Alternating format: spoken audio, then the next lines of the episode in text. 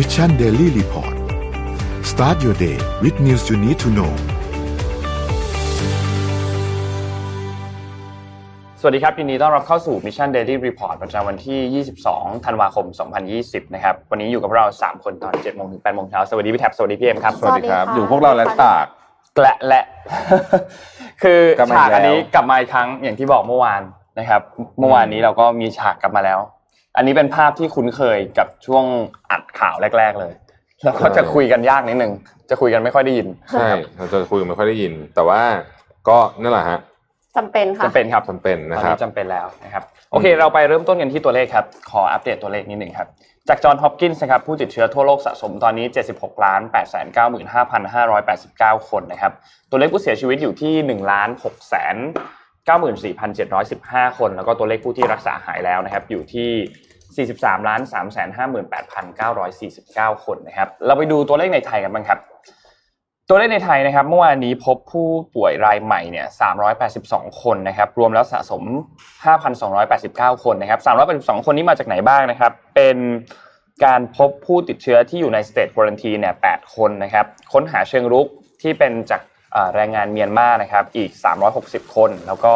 เป็นการพบการติดเชื้อในประเทศอีก 14 คนนะครับเมื่อวานนี้มีหายป่วยเพิ่มมาอีก2คนนะครับตอนนี้มี 1,176 คนที่กำลังรักษาตัวอยู่ที่โรงพยาบาล แล้วก็ตัวเลขผู้เสียชีวิตตอนนี้อยู่ที่ 60 คนยังไม่มีเพิ่มเติมนะครับ ทีนี้ขอเพิ่มเติมเกี่ยวกับเรื่องของการเข้าไปตรวจเชิงรุกนิดหนึ่งครับ ตอนนี้การเข้าไปตรวจเชิงรุกในพื้นที่บริเวณที่เป็นกลุ่มแรงงานต่างด้าวเนี่ยนะครับ ตัวเลขที่ตรวจแล้วก็ผลออกมาแล้วเนี่ยคือ 1,861 คนนะครับแล้วก็พบว่าติดเชื้อเนี่ย788 คนค่ะซึ่งตอนนี้เนี่ยตัวเลขตรวจที่คัดกรองไปทั้งหมดแล้ว แล้วก็มีการเก็บตัวอย่างเรียบร้อยแล้วเนี่ยอยู่ที่ 4,688 นะครับ ซึ่งก็มีประมาณ 2,800 ที่รอผลตรวจอยู่อืมนะครับ เรายังไม่ทราบนะว่าเรากลัวคนจะละมีครึ่งอะจะมีจะมีพบอีกหรือเปล่า แต่ถ้าคิดเป็นอัตราส่วน ถ้าตรวจพันแเจอ 780 เนี่ยก็ ถ้าตรวจอีก 2,800เนี่ยก็มีความเสี่ยงที่จะเจออีกประมาณ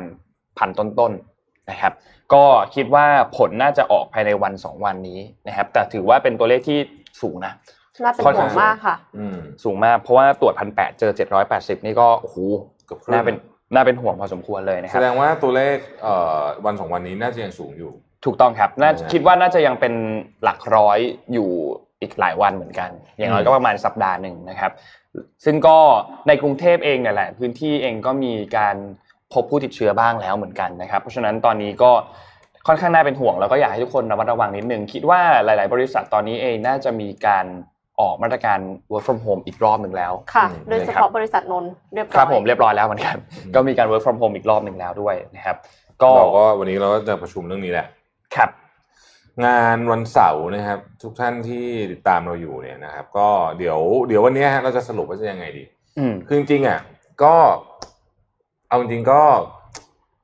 ผมผมนะสองจิตสองใจเหมือนกันเพราะว่ามีความรู้สึกว่าสงสารอีเวนต์คือถ้าถ้าเกิดว่าทุกทุกคนแห่เลิกกันหมดเนี่ยคนที่คืออีเวนต์เราไม่เป็นไรหรอกคนน้อยแต่ว่าอีเวนต์อื่นเนี่ยโอ้โหน่าสงสารมากเลย แต่ก็ต้องดูว่าความเสี่ยงเป็นยังไงนะ แต่ว่างานที่ True Digital Park เนี่ยเราก็จัดห่างมากนะ ประมาณ มันนั่งได้สี่ร้อยอะเราเรามีคนสักอ๋หอกค่ะสิบเจ็ดหกสิบคนเราประมาณ social รวมๆน่าจะประมาณสัก distancing เจ็ดสิบแปดสิบคนไม่น่าเกินนี้ ใช่ ก็ถือว่าเดี๋ยวเดี๋ยวเดี๋ยวเดี๋ยววันนี้ครับเดี๋ยววันนี้จะประกาศให้ให้จากในเพจแล้วกันนะฮะซึ่งประเด็นนี้ก็ทำให้หลายคนกังวลว่าเอ๊ะแล้วมันจะล็อกดาวน์อีกหรือเปล่านะครับเมื่อวานนี้คุณหมอทวีสินก็ออกมาพูดเนาะบอกว่า เออยังไม่รู้อ๋ออืมต้องรอดูตัวเลขก่อนนะครับ ต้องรอดูตัวเลขก่อนว่าจะเป็นยังไงนะฮะก็เอ่อ ผมเองก็เป็นห่วงเหมือนกันเพราะว่าตอนนี้เนี่ย นี่เหลือคือจริงๆ ต้องบอกว่าสองอาทิตย์นี้เป็นสองอาทิตย์ที่ที่ของจะขายดีที่สุดนะโดยปกตินะฮะอ่าใช่ โดยเฉพาะในห้างเราก็จะมีแบบการใช้ end of จ่าย the year ผู้ sale คนเนี่ยเยอะที่สุดเลยนะครับ แล้วเราก็โอ้โหปีนี้เราก็ทารุณมาผมควรแล้วไม่เป็นไร เราติดตามต่อไปแล้วกันนะครับ เที่ยงวันนี้คงจะถ้าเห็นตัวเลขวันนี้ออกมาพันหนึ่งเนี่ยโอ้โหคงแบบคงอืมนะคงจะต้องมีมาตรการที่เข้มงวดทุกอย่างนะฮะ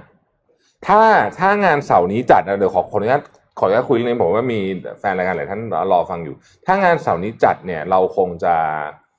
เอ่อจริงๆก็จัดได้แต่จะเข้มงวดมากค่ะนะครับเช่นจะห้ามถอดแมสตลอดรายการเลยอะไรแบบนี้เป็นต้นถอดเฉพาะได้คนเฉพาะคนพูดเท่านั้นอะไรอย่างเงี้ยนะฮะอาจจะต้องใส่เฟสชิลแทนเออก็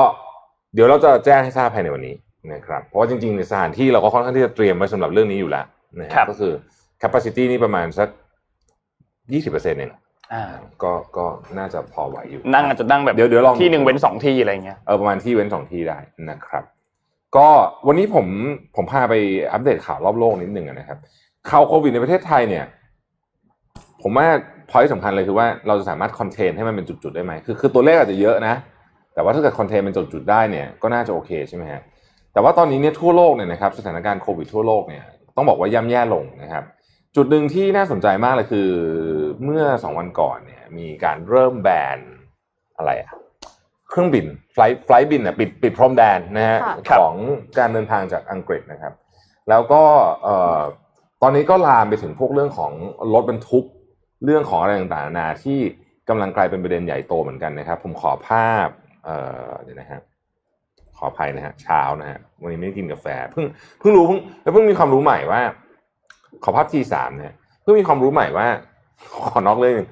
เวเวลาเขาทำทำ fasting อะเขาห้ามมีแคลอรี่เลยใช่ปะครับ แล้วก็จริง ๆ แล้วเนี่ยเอ่อไอ้ Nespresso แคปซูลนะมันมีหนึ่งแคลอรี่อ้าวหนึ่งแคลอรี่ก็ไม่ได้นะฮะเอาเหรอ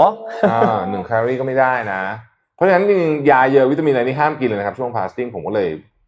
ต้องเลิกทานกาแฟไปด้วยนะครับนะอันนี้รถบรรทุกอยู่ที่พรมแดนระหว่างฝรั่งเศสฝรั่งเศสกับอังกฤษโอ้ เพราะว่าเขาไม่ให้เข้าอะฮะค่ะฝรั่งเศสเขาไม่ให้เข้า ซึ่งตอนตอนนี้ก็เป็นเรื่องใหญ่โตมาก เพราะว่าเออขนาดนี้เนี่ยอังกฤษเนี่ยนะครับเริ่มมีสินค้าบางอย่าง ซึ่งต้องนำเข้ามาจากสหภาพยุโรปเนี่ยขาดแคลนแล้ว เพราะตอนนี้เขาแบนทำไมถึงแบน เพราะว่าอังกฤษตอนนี้ค้นพบโควิดสายพันธุ์ใหม่ที่แพร่กระจายเร็วมาก ๆ เลยนะฮะ ยังไม่เจอที่ไหนนอกจากอังกฤษตอนนี้นะครับที่เป็นหลักฐานยืนยันชัดเจน ซึ่งตอนนี้คนกลัวมากสยองมากนะฮะครับทุกคนก็เลยปิดพรมแดนหมด รวมไปถึงประเทศอย่างฮ่องกงอะไรต่างๆนานาเหล่านี้เนี่ย ก็ไม่ให้เครื่องบินจากอังกฤษบินเข้าเลยนะครับ แต่ปัญหามันอยู่ตรงเนี้ยฮะเพราะว่าไอ้ตรงไอ้ด่านโดเวอร์ตรงนี้เนี่ยนะฮะมันเป็นเอ่อ supply ของอาหารที่เข้ามาในสหราชอาณาจักรเนี่ยประมาณ 20%เลยทีเดียวอืมนะฮะแล้วถ้าปิดแค่ตรงนี้อย่างเดียวเนี่ยก็จะมีปัญหาเขาบอกตอนนี้เนี่ยในอังกฤษเนี่ยถ้าไปเดินที่ Sainsbury's หรือว่าเทสโก้เนี่ยคุณก็จะเริ่มหาผักผลไม้บางชนิดไม่ได้แล้วนะครับอืมอืมนะฮะ ตอนนี้เนี่ยยังไม่รู้เหมือนกันว่าจะเอาไง เพราะว่าตอนนี้เนี่ยรัสเซียอินเดียฮ่องกงตุรกี และสหภาพยุโรปทั้งหมดตอนนี้แบนการเดินทางจากประเทศอังกฤษไปแล้วนะครับ ก็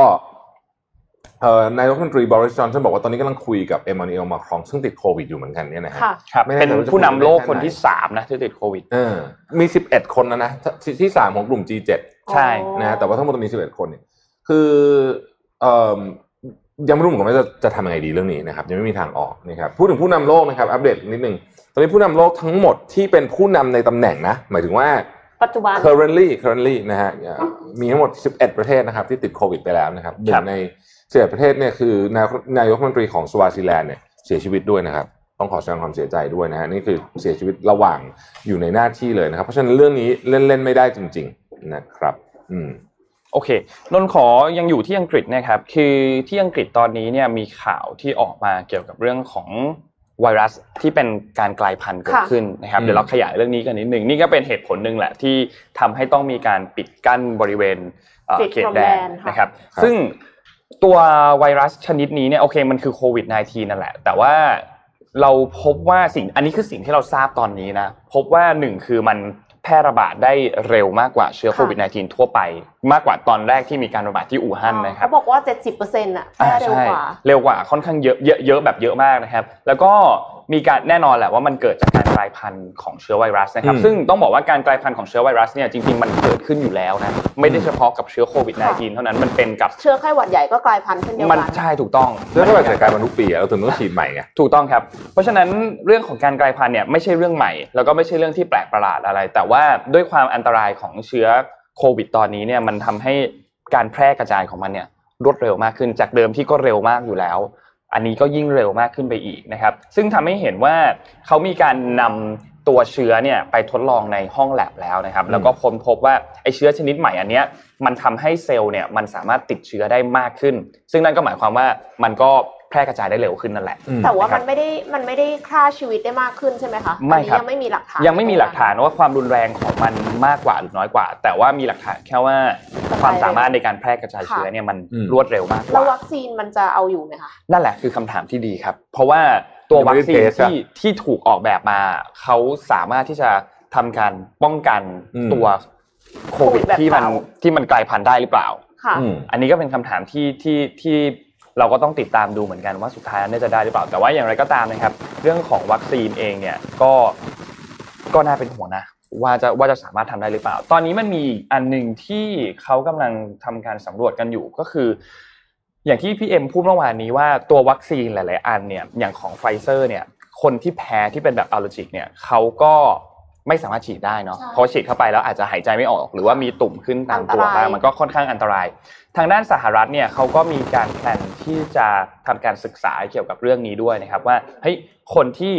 แพ้เนี่ยเพราะมันเป็นหลักร้อยเหมือนกันนะครับ ที่เขาทำการทดสอบที่เจอแล้วใช่ไหมที่เจอแล้วนะครับ อ่าอ่าเป็นหลักร้อยเหมือนกัน เขาก็ทำการทดสอบว่าเฮ้ยคนที่ฉีดวัคซีนของไฟเซอร์ แล้วมีการแพ้เนี่ยจะต้อง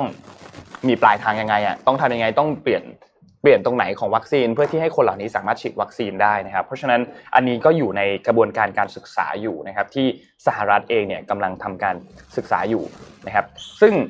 เอ่อองค์กรที่ทำการศึกษาก็คือ NIAID นะครับที่ก็คือ National Institute of Allergy and Infectious Disease นะครับก็ทำการศึกษาอยู่อันนี้อืมเป็นข่าวจากทางด้านของ CNBC นะครับยังมีข่าวเรื่องวัคซีนอีกนะฮะ ขอภาพ T2 ครับเมื่อวานนี้นะฮะสิงคโปร์เป็นชาติแรกใน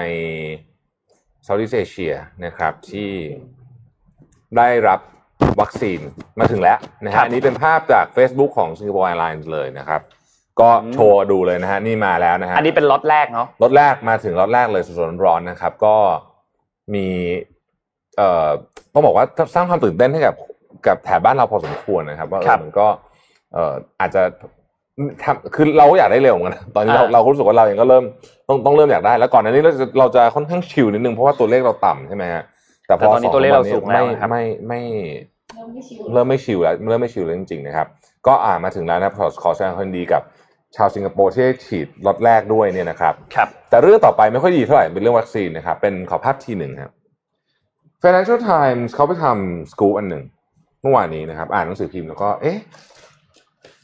เฮ้ย มันมีแบบนี้จริง ๆ ด้วยอะตามที่เราคาดไว้เลยครับ ตอนนี้นะฮะถ้าใครเข้าไปในด a r k กเว็บไม่แนะนำนะไม่แนะนำนะฮะเพราะว่าเดี๋ยวคุณจะไปเจออะไรแย่ๆในนั้นเยอะ เอาว่าในด a r k กเว็บเนี่ยมีการขายวัคซีนละอืมนะฮะมีแล้วจว่านแล้วได้จนได้นะครับ เริ่มตั้งแต่ 250เหรียญเนี่ยโพสต์ขายแบบทำนองนี้นะเริ่มแต่ 250 เหรียญจนถึง 750 เหรียญนะครับ มีหมดเลยนะฮะไฟเซอร์ก็มีซีโนฟาร์มซีโนแวคนะฮะมีหมดเอ่อ ของ AstraZeneca ซึ่งไม่รู้มาจากไหนเขาเขาขายเราไม่อืมรู้นะฮะก็มีก็มีนะฮะเพราะฉะนั้นตอนนี้เนี่ยคือตอนนี้ยังไม่มีใครบอกได้ว่าของจริงของปลอมจ่ายแล้วจะได้ตังค์หรือเปล่าอะไรก็ไม่รู้เนี่ยนะครับค่ะโดยการจ่ายเงินทั้งหมดเนี่ยส่วนใหญ่เป็นการจ่ายเงินโดยบิตคอยน์นะฮะอ๋อออ่านะครับเป็นการจ่ายเงินโดยบิตคอยน์เหมือนนะเวคลารับแฮกเกอร์เขาอ่าใช่ทำได้อะทีนี้ให้เนี่ยมัน tracking ยากบรรดาโรงพยาบาลต่างๆ ก็เลยได้รับคำแนะนำนะครับจากหน่วยงานทางสาธารณสุขส่วนใหญ่ก็จะเป็น FDA ต่างๆนาเหล่านี้เนี่ยบอกมาบอกว่า ที่คุณถืออยู่ในโรงพยาบาลน่ะนั่นทองทั้งนั้นนะอืมเพราะฉะนั้นเนี่ยเอ่อมาตรการในการควบคุมเรื่องของ supply chain ว่าเอ้ยอยู่ที่ไหนบ้างอะไรเนี่ยนะครับค่ะต้องทำอย่างระมัดระวังเป็นอย่างยิ่ง เดี๋ยวครัจะบมีการโจรกรรม ถ้าใครเคยดูข่าวเอ้ยไม่ใช่ข่าวหนังเรื่อง contagion น่ะมีจริงๆนะโอ้คือมีการทำเป็นกระบวนการเลยนะฮะซึ่งผมก็ตอนแรกเราก็เคยคุยกันจำได้ไหมว่าแบบเอ๊ะมันจะมีใครเอาไป abuse หรือเปล่าเรื่องนี้นะฮะสงสัยจะมีละนะครับ ก็ นี่แหละฮะ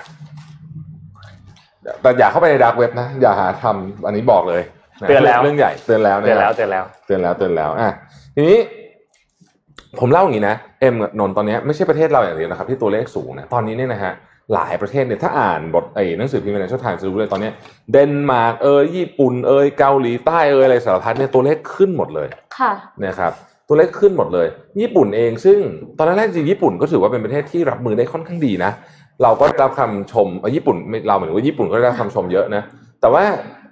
ล็อตเนี้ยชักไม่ค่อยดีละนะฮะเมื่อวานนี้ก็มีบทความหนึ่งออกมาเขียนเรื่องนี้บอกว่า มันเป็นเพราะว่าคนเริ่มเหนื่อยอะอืมคือแบบไม่ไหวแล้วอะนะ willpower มันไม่มีละ แล้วก็ช่วงนี้อยากจะ celebrate ด้วย ที่สำคัญกว่านั้นก็คือว่ารัฐบาลญี่ปุ่นขอร้องให้บริษัทท่าต่างๆ งดจัดงานปีใหม่ใช่ไหมฮะค่ะครับ แต่บังเอิญบังเอิญครับ มีคนไปเห็นนายกรัฐมนตรีซูกะฮะเหมือนอีกแล้วทำนองเดิมเลย ไป dinner party กับอ้าวเซเลบริตี้คนดังแล้วก็นักการเมืองผู้ใหญ่เป็นตัวอย่างที่ไม่ดีอ่านะฮะในร้านแห่งหนึ่งที่ดังมากที่กินซ่าครับแล้วก็มีคนถ่ายรูปมาได้เป็น wine party แบบปาร์ตี้เต็มที่เลยอืมอืม ก็เลยกลายเป็นเรื่องราวที่เป็นสแกนโดลพอสมควรนะตอนนี้ที่ญี่ปุ่นว่าจะเป็นยังไงนะไม่ถึงกับสแกนโดลหรอกแต่ว่าขนาดแค่นี้แค่ที่แค่นี้ที่ญี่ปุ่นก็ถือว่าหนักแล้วค่ะ นะครับไม่รู้ต้องออกมาลาออกลาออกก่อนนะเนี่ยครับ นะฮะอืม โอ้โหถ้าเปลี่ยนอีกก็เออโอ้ยเปลี่ยนยุ่งบ่อยเกินไปแล้วนะยุ่งเลยนะเยอะเพิ่งขึ้นนะฮอืมเอาไปข่าวอื่นบ้างไหมโอเคค่ะปวดหัวกับโควิดขอมากเลยขอไปที่เรื่องเอ่อ circular economy กันบ้างค่ะ ขอคลิป M2 ค่ะอิตาลีนะคะ เมืองแฟชั่นใช่ไหมคะแล้วก็แฟชั่นเนี่ยก็เป็นสิ่งที่เมื่อวานนนท์ยังพูดว่าต้องบริจาคเสื้อผ้าครับบริจาคเสื้อผ้าเพราะอะไร เพราะว่าแฟชั่นเนี่ยแบบ เปลืองมากเลยอะ คือทำให้โลกร้อนนะคะ แต่ว่าเมืองเนี้ยค่ะเมืองปราโต เมืองในอิตาลีนะคะ ขับเคลื่อนเศรษฐกิจด้วยการนำเสื้อผ้าเก่ามาทอใหม่ค่ะ เรียกว่าเป็นอืม circular economy นะคะอืมเมืองนี้เนี่ยมีเป็นร้อยกิจการเลยที่ถนัดขั้นตอนของการรีไซเคิลเสื้อผ้าเก่านะคะ โดย 15%ของเสื้อผ้าที่รีไซเคิลของทั้งโลกเนี่ย คือมาจากที่เมืองนี้อืม เสื้อผ้าถูกนำบริจาคค่ะ แล้วก็ถ้าไม่อยู่ในสภาพที่สามารถให้คนอื่นใส่ต่อได้ก็คือจะถูกส่งมาที่นี่นะคะ แล้วก็กระบวนการก็เริ่มจากการคัดแยกสีค่ะ แล้วก็แยก material ด้วยนะคะ เนี่ยคือแต่ละแต่ละธุรกิจเขาก็จะมีขั้นตอน หมายถึงว่าถนัด specialize ในแต่ละขั้นตอนนะคะอืมแล้วก็โรงงานเนี้ยมีกำลังการผลิต ถึง 25 ตันต่อวันเลยทีเดียวคือคือเยอะมากนะคะ ทั้งทั้งที่เนี่ยใช้คนนั่นแหละไม่ได้แบบยังไม่ได้ใช้ robot อะไรขนาดนั้นเลยนะอืมแล้วก็เขาก็แยกส่วนประกอบที่ไม่ใช่ผ้าออกไป เดี๋ยวก็ก็คือเอ่อค่อยๆดูไปตามวิดีโอนะคะ ก็คืออันเนี้ยเขาจะแยกสีแล้วก็แยก material ที่ใช้ในการทอผ้าอันเดิมอะค่ะ เสร็จแล้ว เขาก็จะมีการอะแยกส่วนประกอบ แล้วก็ซักแล้วก็ฉีกแล้วก็เป่าแห้งนะคะ จนเป็นเส้นใยวูลไฟเบอร์หลังจากนั้นก็คือจะขายให้แบรนด์ต่างๆ ค่ะ แม้ว่าคนคนจะรู้สึกว่าแบบเออเอาของเก่ามาให้ฉันใช้ เอาแบบขยะมาให้ฉันใส่หรือเปล่าอะไรอย่างเงี้ยนะคะ แต่ว่ากระแสรักโลกเนี่ยก็ทำให้เสื้อผ้าเก่าเนี่ยเส้นใยของเสื้อผ้าเก่าเป็นที่ต้องการ จนมีแบรนด์ดังมาซื้อเส้นใยเหล่านี้ไปทอผ้าเป็นจำนวนมากนะคะ แล้วก็กระบวนการรีไซเคิล สร้างคาร์บอนไดออกไซด์น้อยกว่าการผลิตเส้นใยใหม่ถึง 50%ค่ะ เราก็ยังเป็นการช่วยสัตว์ที่เรานำขนเขามาทำเป็นเสื้อผ้าอีกด้วยครับคือแบบว่าเอาขนเขามาเนี่ย เราใช้อยู่ครั้งเดียวแล้วก็ทิ้งเนาะอ่าแต่ว่าอันเนี้ยก็คือเขาเอามารีไซเคิลนะคะ แล้วก็สีเนี่ยก็แทบจะไม่ต้องย้อมใหม่เลย ก็เลยเป็นอะไรที่ค่อนข้างจะอ๋อย้อมสีใหม่ด้วยเซฟเซฟ Save พ cost ลังไปด้วยงานด้วยใช่ค่ะ แล้วก็ เอ่อเป็นการร่วมแรงร่วมใจของหลายธุรกิจในเมืองนะคะ สร้างงานสร้างรายได้ จากเดิมที่เมืองนี้ยากจนนะคะ จึงจนต้องรีไซเคิลเสื้อผ้านำเส้นใยเก่ามาทอเนี่ยกลายเป็นว่าช่วยโลกนะคะ ลดขยะลดคาร์บอนไดออกไซด์แล้วก็ทำให้วงการแฟชั่นเนี่ยยั่งยืน และคาดว่าจะทำผลประโยชน์ทางเศรษฐกิจ มีเงินหมุนเวียนถึง 1,800 ล้านยูโรในปี 2030 อีกด้วยค่ะอืมเออจริงๆ อันเนี้ยน่าสนใจนะว่าถ้าบ้านเราเอามาทำได้ก็ ก็ก็ดีนะ ใช่บ้านเพราะเราว่าก็น่าจะมีขยะเสื้อผ้าเยอะเหมือนกันเนาะใช่ครับ ก็มีพอสมควรเหมือนกันเพราะคนเราก็คนเราแต่งตัว คนเราต้องมีเสื้อผ้ามีอะไรที่ที่ต้องทิ้งต้องอะไรอยู่แล้วอะเพราะฉะนั้นอันนี้ก็เป็นอีกหนึ่งทางเลือกหนึ่งเนาะแล้วการที่เขาทำให้มันเป็นแบบเป็นเมืองเมืองหนึ่งอะอืมแล้วมีมีมีหลายบริษัทที่ทำอยู่ในนั้นน่ะนี่คือนี่คือหลักร้อยใช่ไหมครับ ที่หลักร้อยค่ะ หลายร้อยธุรกิจ อืมแล้วเขาทำแบบเนี้ยมันก็เป็นแบบ เป็นเสน่ห์ของเมืองด้วยนะใช่ใช่การที่เข้าไปเยี่ยมเมืองหรือว่าไปเที่ยวอะไรอย่างมันเงี้ยเป็นเมืองตัวอย่างเลยนะของใช่ circular เรา economy เราเราก็จะได้ได้เห็นอะไรแบบเนี้ยเหมือนแบบเราไปเมืองนอร์ทแฮมป์ตันเพื่อไปดูรองเท้า ตัดรองเท้าอะไรอย่างเงี้ย เป็นอืมเมืองแห่งการสร้างรองเท้าก็เป็นเสน่ห์ของเมืองเขาเหมือนกันอะไรเงี้ย อันนี้ก็เป็นเสน่ห์อีกเสน่ห์หนึ่งของเมืองเมืองหนึ่งซึ่งนนท์คิดว่า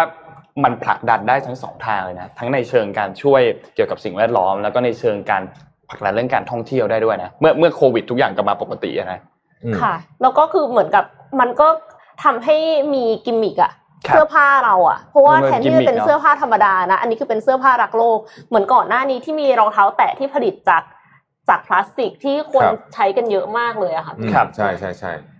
ถ้าใครสนใจนะคะเอ่อขอภาพ M 2.1ค่ะ สามารถเข้าไปดูได้ในเว็บนะคะ เว็บ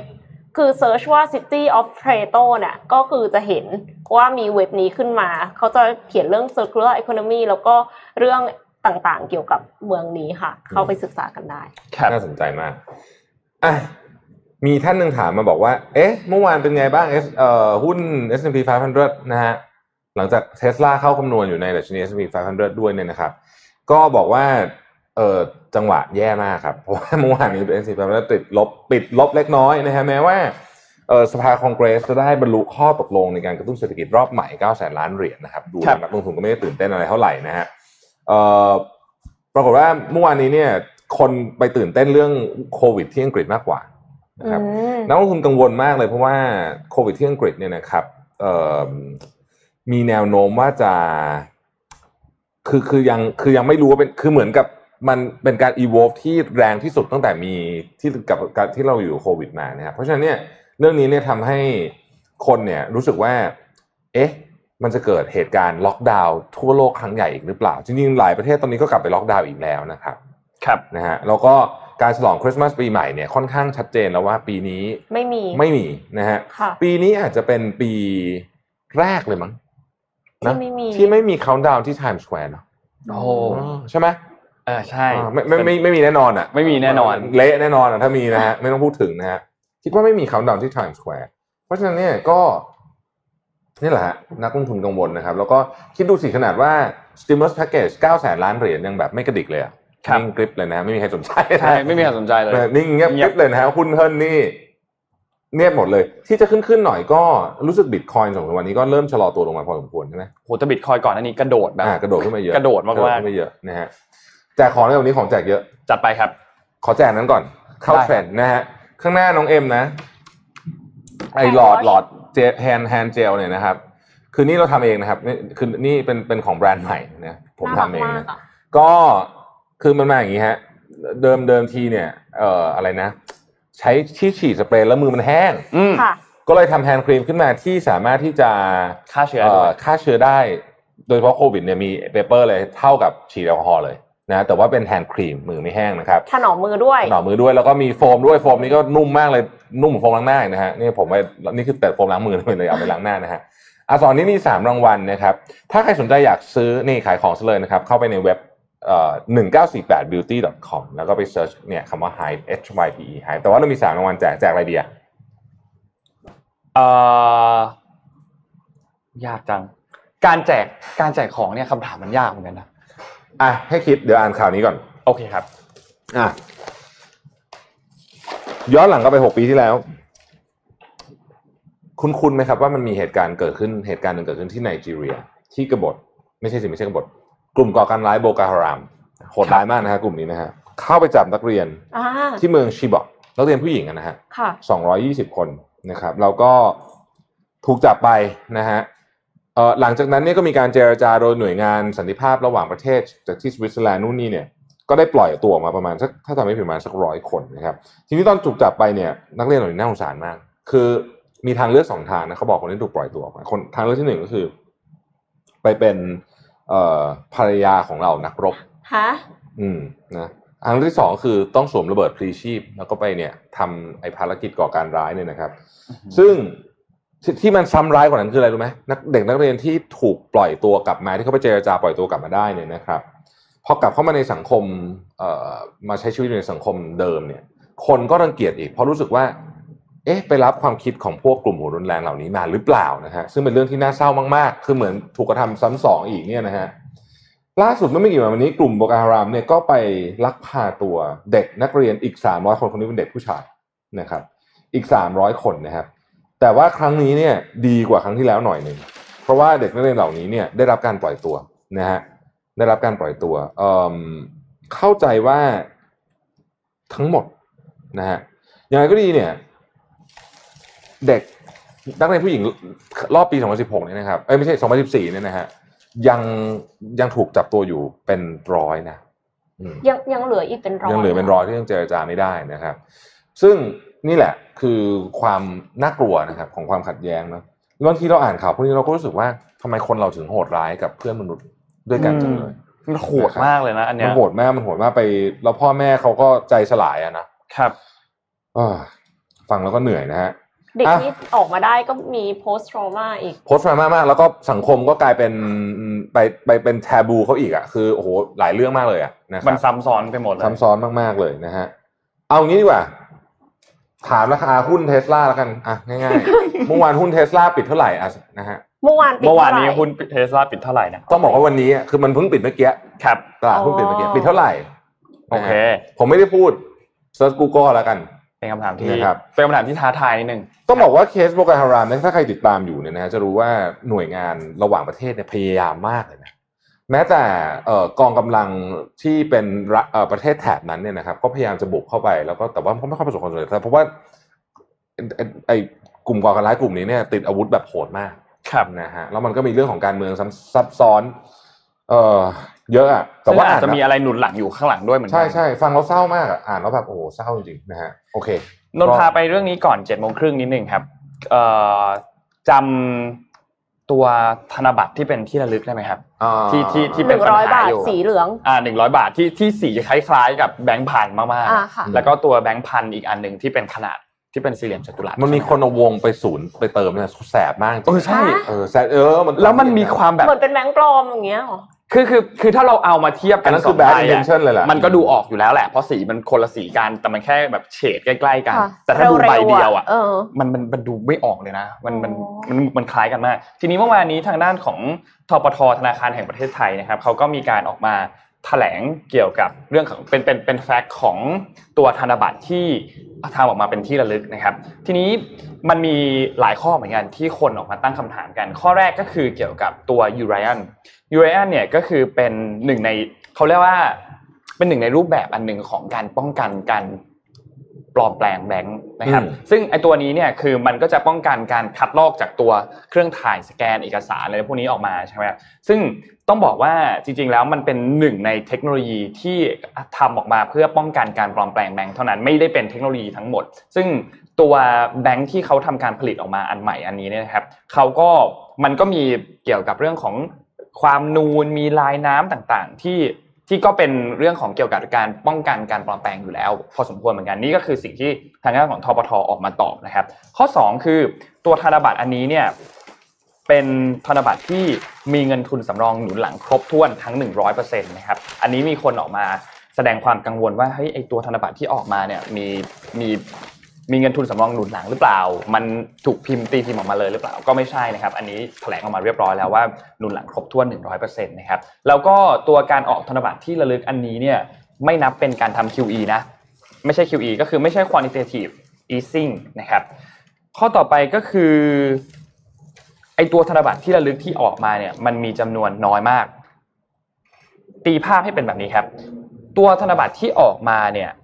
ปกติแล้วเนี่ยจะออกมาประมาณ 10ถึง20 ล้านฉบับ อันนี้คือที่เป็นแบบฉบับที่ระลึกนะครับค่ะเมื่อเทียบกับธนบัตรที่หมุนเวียนอยู่ในระบบการเงินเนี่ยนะครับ จะมีอยู่ประมาณ 1,700 ฉบับ อันนี้คือธนบัตร100 บาทนะ ส่วน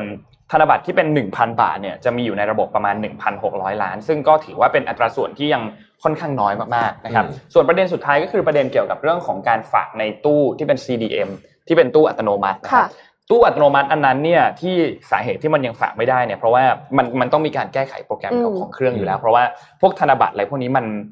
มันแตกต่างกันอยู่แล้วค่ะเขาก็จะมีการตั้งเซ็นเซอร์ หรือว่าตั้งอะไรที่ทำการตรวจสอบว่าแบงก์อันนี้มันเป็นแบงก์จริงหรือเปล่าแบงก์อะไรเป็นแบงก์อะไร เครื่องก็ถึงจะรับเข้าไปแล้วก็ตีค่าว่าคุณฝากเงินเข้าไปเท่าไหร่นะครับ เพราะฉะนั้นเดี๋ยวหลังจากนี้เนี่ยก็จะค่อยๆทำการคิดว่าเครื่องอัตโนมัติในหลาย ๆ ธนาคารเนี่ยก็จะค่อยๆทำการปรับเปลี่ยน แล้วก็สามารถที่จะฝากในตู้เอ่อฝากเงินอัตโนมัติได้นะครับ อันนี้ก็เป็นทางด้านเอ่อทปทที่เขาออกมาแถลงเมื่อวานนี้ผ่านทาง Facebook ครับ Official ของเขานะครับ ก็น่าจะไขข้อสงสัยให้หลาย ๆ คนได้เหมือนกัน แต่ว่าอันนี้นนท์นนท์นนท์คิดเองนะถามคำถามหนึ่งก็คือ ด้วยความที่มันเป็นธนบัตรที่ระลึกเนาะคนที่อยากเก็บก็ก็คืออยากเก็บเป็นที่ระลึกนั่นแหละไม่น่าจะเอาไปฝากไม่น่าจะเอาในอะ CDM นะเออไม่น่าจะเอาเข้าเข้ามา ATM อะเพราะว่าเป็นคนก็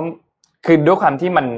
แต่เข้าใจว่ามันออกมาจาก ATM นะไม่ใช่มันออกมาจาก ATM ครับอ่าถูกต้องคนก็ด้วยความเลยที่มันมีข้อกังขาว่าเฮ้ยมันมีความคล้ายๆแบงค์พันอยู่แล้วก็ทำให้เกิดความเข้าใจผิดพอสมควรเนี่ยในการทอนเงินต่างๆ ของแม่ค้าพ่อค้าเนี่ยนะครับ มันก็เลยแบบ เอ๊ะถ้ามันเป็นที่ระลึกจริงๆน่าจะนะ ให้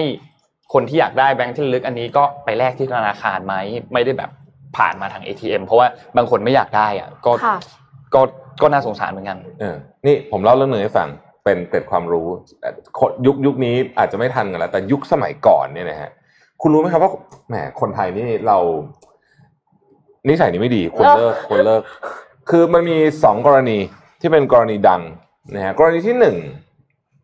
คนไทยเนี่ยเอาเหรียญสิบบาท เหรียญสิบาทเหมือนเหรียญอะไรรู้ไหมครับเหมือนเหรียญสองยูโรเหมือนมากโดยเฉพาะสมัยก่อนนะฮะเหมือนเป๊ะเลยครับ มันไม่ใช่เหมือนแค่หน้าตานะครับ มันเหมือนที่น้ำหนักด้วยค่ะเพราะฉะนั้นเนี่ยในบางเครื่องบางรุ่นเนี่ย มันสามารถหลอกได้นะโอ้มเออ มันมีเคสนี้นะครับ แล้วตอนหลังเหรียญยูโรเขาต้องทำใหม่นะฮะอีกเคสหนึ่งคือมันมีเคสที่แบบว่าเอ่ออะไรอะสมมุติว่าปิดบัญชีไปเรียนรู้สึกจะเกิดที่ออสเตรเลียครับเอ่อ ในระหว่างที่คุณเดินเข้าไปปิดบัญชีเนี่ยนะกำลังจะปิดบัญชี ให้ตัวเองเข้าไปปิดบัญชีใช่ไหมเพื่อถอนเงินออกมา แต่ให้เพื่อนอีกคนหนึ่งในเวลาเดียวกันปุ๊บเนี่ยกด ATM ฮะสมัยก่อนเมื่อ 20 ปีที่แล้วเนี่ยเทคโนโลยีมันอาจจะไม่ได้ real time เป๊ะๆขนาดนั้นค่ะก็ได้ทั้งเงินในบัญชีแล้วก็ได้ ATM มันสมมติ 5,000 เหรียญเงี้ยได้มาทั้งคู่โอ้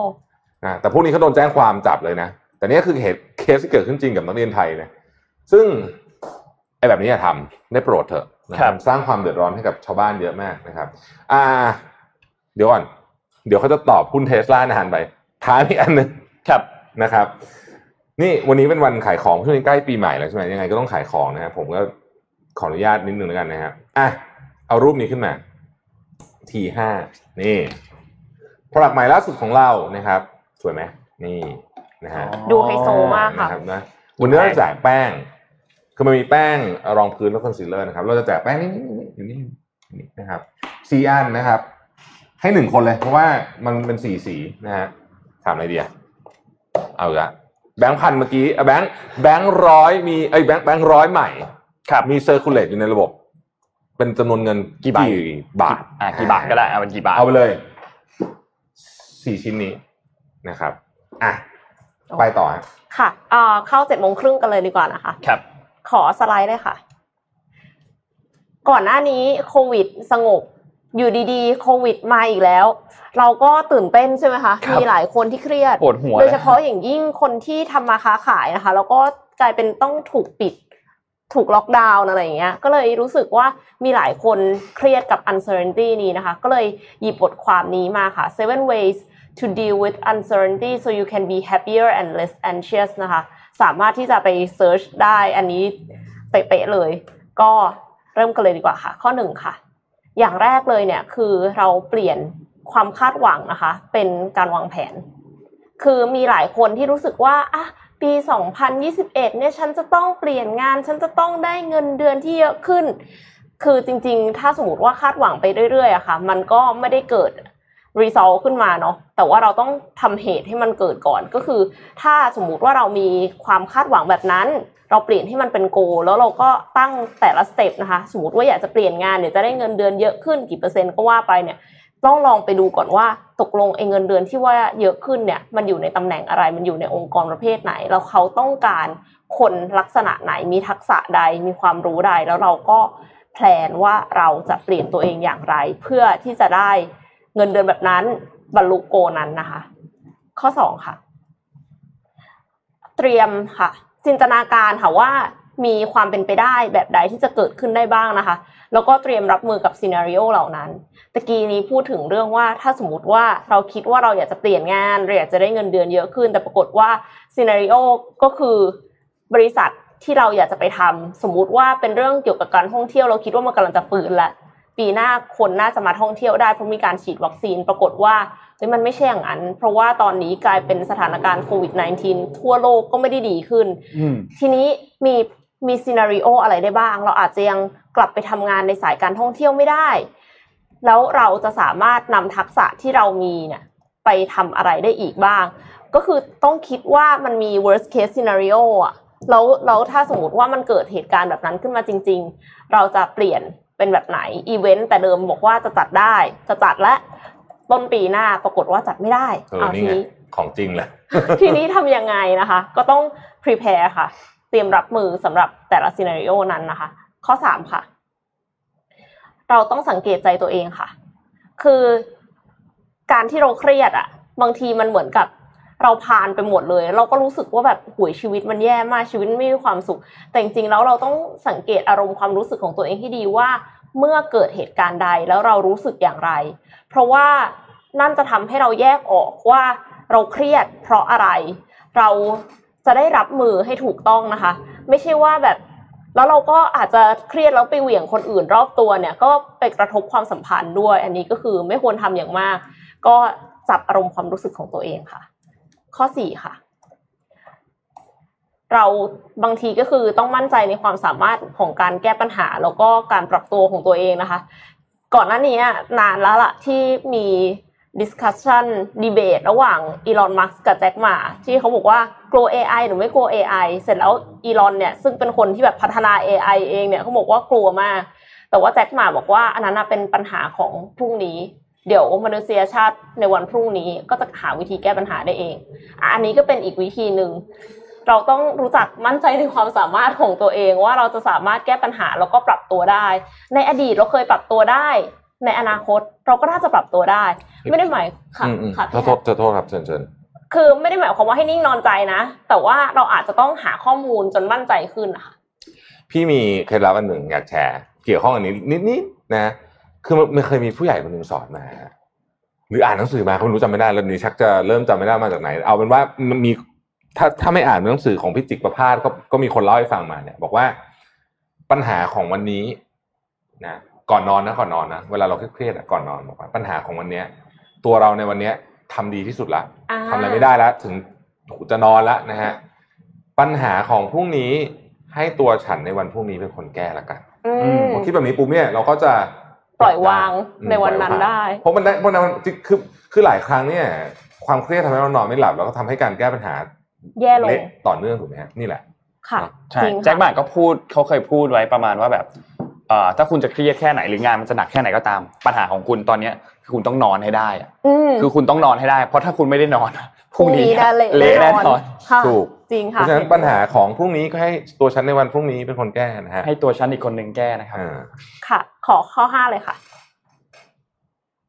เราจะต้องหาวิธีระบายความเครียดนะคะ ก่อนที่จะเครียดจนรับไม่ไหว คือบางคนเหมือนกับว่า เครียดหาทางออกไม่ได้นะคะ แล้วก็นั่งจ้องสไลด์อยู่อย่างนั้น นั่งจ้อง Excel อยู่อย่างนั้น มันก็ไม่ มันก็ไม่หายเครียดอะครับจริงๆบางทีมีหลายคนที่อาบน้ำแล้วคิดออกอืมเคยได้ยินว่ามีผู้บริหารบางท่านนะคะ สร้างห้องอาบน้ำไว้ในห้องทำงานเลย เพื่อที่จะให้อืมอาบน้ำได้แบบห้าวันไอ้ยห้าเวลาต่อวันอะตัวเปื่อยตัวเปื่อยเลยตัวเปื่อยแต่ว่าก็คือเออเขาบอกว่าอันนั้นคือวิธีที่ทำให้เขารีแลกซ์แล้วก็คิดอะไรออกค่ะครับวิธีแก้ปัญหาอะไรเงี้ยคือเราต้องรู้จักตัวเองอะว่าวิธีการระบายความเครียดของตัวเราคืออะไร แล้วก็ใช้การระบายความเครียดนะคะ เรื่อยๆ เป็นประจำคืออย่าจะแบบ อย่าไปรอจนถึงต้องพบจิตแพทย์แล้วอะไรเงี้ย คือค่อยๆระบายออกนะคะ ออกกำลังกายก็ได้อ่านหนังสือก็ได้นะคะ ค่ะถัดไปค่ะ แล้วก็โฟกัสในสิ่งที่เราสามารถควบคุมได้ค่ะ คือถ้าเราทำเหตุดีเนี่ยนะคะ เราก็หวังว่าผลมันจะดี เพราะฉะนั้นเนี่ยไอสิ่งที่เราควบคุมไม่ได้เนี่ย อยู่ดีๆโควิดกลับมาแล้วทำให้โรงแรมเรายังยังเปิดบริการได้ไม่เต็มเนี่ย มันก็มันก็เป็นเรื่องที่เราควบคุมไม่ได้เนาะอืมเอออยู่ดีๆ มีคนติดเต็มไปหมดเลยที่สมุทรสาครครับตลาดเราต้องปิดเงี้ยค่ะ ก็ควบคุมไม่ได้เช่นเดียวกัน แต่ว่า เราสามารถที่จะโฟกัสในสิ่งที่เราสามารถควบคุมได้ว่า แล้วเราจะมีมาตรการอย่างไร แล้วเราจะไปขายออนไลน์ได้ไหม เราจะปรับตัวอย่างไรนะคะ ข้อเจ็ดค่ะ ฝึกมองใจตัวเองเนี่ย ไม่ว่าจะเป็นการนั่งสมาธิหรือว่าอยู่กับตัวเองสงบใจนะคะ สะท้อนความคิดความรู้สึกตัวเองเมื่อเจอสถานการณ์ต่างๆ เราก็จะสามารถรับมือได้ดีขึ้นในครั้งถัดไป คือเมื่อเรามีสติอะค่ะ เราก็จะรู้ว่าเฮ้ยตอนนี้เรากำลังโกรธนะ เรากำลังกลัว แล้วสิ่งที่เราตอบสนองออกมาเนี่ย มันอาจจะไม่ได้มาจากเหตุและผลละ มันอาจจะมาจากอารมณ์ เพราะฉะนั้นถ้าเรารู้ตัวเราก็จะหยุดได้แล้วเราก็ตั้งสติแล้วเราก็จะคิดด้วยเหตุด้วยผลและครับทำอะไรที่มีการกระทำที่ไตร่ตรองไตร่ตรองก่อนอืมค่ะหมดแล้วค่ะเจ็ดข้อเหมาะมากกับช่วงโควิด รอบสองอ่าไม่ใช่ รอบใหม่ละลอกใหม่ระลอกให้ใหม่เขามีการไม่ใช่อระลธิอกบายแล้วสองค่ะว่าเออไหนอธิบายหน่อยสิอธิบายหน่อยทำไมคืนะอทำไมคือไม่รอบสองนะคืออย่างนี้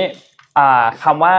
ระลอกใหม่ กับคำว่าระลอกสองอะมันมีความแตกต่างกันในเชิงระบาดวิทยาอ่าโอเคนโอนเคโอเคคือคือนนจำรายละเอียดจริง ๆ ไม่ได้แต่ว่าในเชิงการบันทึกที่พอบันทึกเก็บไว้แล้วสุดท้ายแล้วเนี่ยอ่าทางด้านนักระบาดวิทยากลับมาอ่านเคสพวกนี้เนี่ยมันจะสามารถทดสอบแล้วก็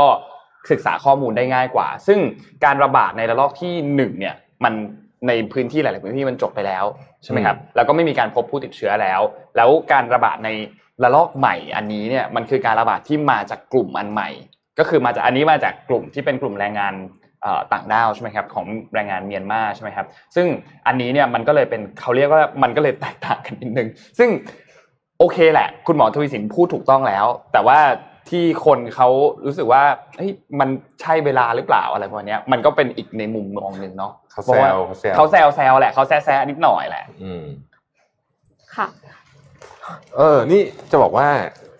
ไม่รู้เคยเล่าให้ฟังยังอันนี้เป็นเป็นทริคที่พี่ใช้แล้วก็สอนน้องๆตลอดนะบอกว่าเวลาเครียดอะให้หากระดาษมาแผ่น A4 อะเราพับครึ่งแล้วเขียนสิ่งที่เราสิ่งที่เราเครียดอยู่ที่เราควบคุมได้นะอืมลงไปในข้างซ้าย แล้วสิ่งที่เราควบคุมไม่ได้ลงไปในข้างขวา แล้วไอ้ข้างขวาอย่าไปสนใจ อืมเอาจริงๆอย่างกรณีเนี้ยเราเครียดเรื่องโควิดอยู่เนี่ย สิ่งที่เราควบคุมไม่ได้เลยก็คือ เราไม่รู้ทำไงกับตัวเลขจริงๆค่ะเอาไว้ข้างขวาดีสิ่งค่ะที่ควบคุมได้ก็คือ เราจะจัดการยังไงกับเนี่ยมาตรการต่างๆ ที่เรามีในบริษัทอะไรอะไรพวกเนี้ยก็จะช่วยมากขึ้นนะครับ ค่ะ ก็คือเป็นการแบบ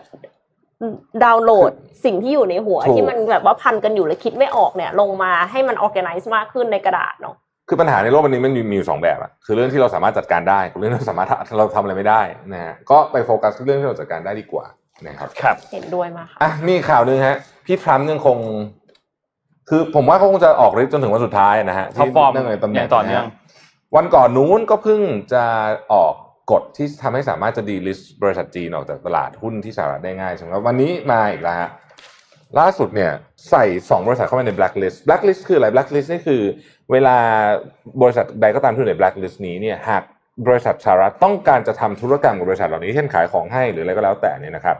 ต้องขออนุญาตต้องขออืมไลเซนส์นะฮะซึ่งก็จะวุ่นวายมากเลยนะครับ ล่าสุด 2 บริษัทที่โดนเนี่ยคือ SMIC นี่ก็ทำชิปใหญ่มากนะฮะอีกเจ้าหนึ่งฮะซึ่ง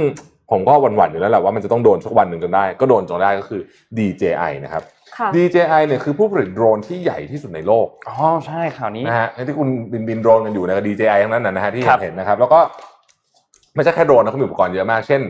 อย่างในกระเป๋าพวกนี้ก็จะมีไอ้ขาถ่ายวิดีโอเคยเห็นไหมที่เสียบไว้กับให้มันไม่สั่นอะค่ะเออนี่ DJI ก็ทำนะฮะ DJI ก็โดนไปแล้วนะครับ ตอนนี้นะครับ แล้วก็เอ่อใน list นี้ยังมีอีกหลายบริษัทเช่น Hikvision อะไรต่างๆนานาเหล่านี้ที่โดนหมดนะครับ ข้อหาโดนเพราะอะไร ข้อหาก็คือโดนเพราะว่า โดรนเหล่านี้นะครับ ถูกนำไปใช้เขานี่คือข้อกล่าวหานะ ถูกนำไปใช้เพื่อละเมิดสิทธิมนุษยชนในประเทศจีน ก็เลยขึ้น blacklist เลยนะครับ อันนี้เป็นรัฐมนตรีว่าการกระทรวงพาณิชย์ออกมาให้ข่าวเองเลยนะครับ ว่าเนี่ยนี่คือเหตุผลที่แบบนะครับอย่างไรก็ดีเนี่ยเรื่องนี้ก็ไม่ได้ช่วยอะไรเลยกับความสัมพันธ์ของจีนกับสหรัฐที่ย่ำแย่มากๆอยู่แล้วเนี่ยนะครับ แล้วก็ผมเองก็คิดว่า คือเนื่องจากว่า ที่อเมริกาเนี่ยเอ่อประธานาธิบดีเนี่ยเขาอำนาจเต็มนะฮะจนถึงวันสุดท้ายเลยนะครับ จนถึงเที่ยงวันที่ 20อะนะฮะบางทีเจ็ดโมงเช้าก็จะลุกออกมาทำอะไรก็ได้นะฮะวันที่ 20 มกรานะฮะต้องรอติดตามนะฮะเพราะดูแล้วทรัมป์เองเนี่ย ต้องบอกว่า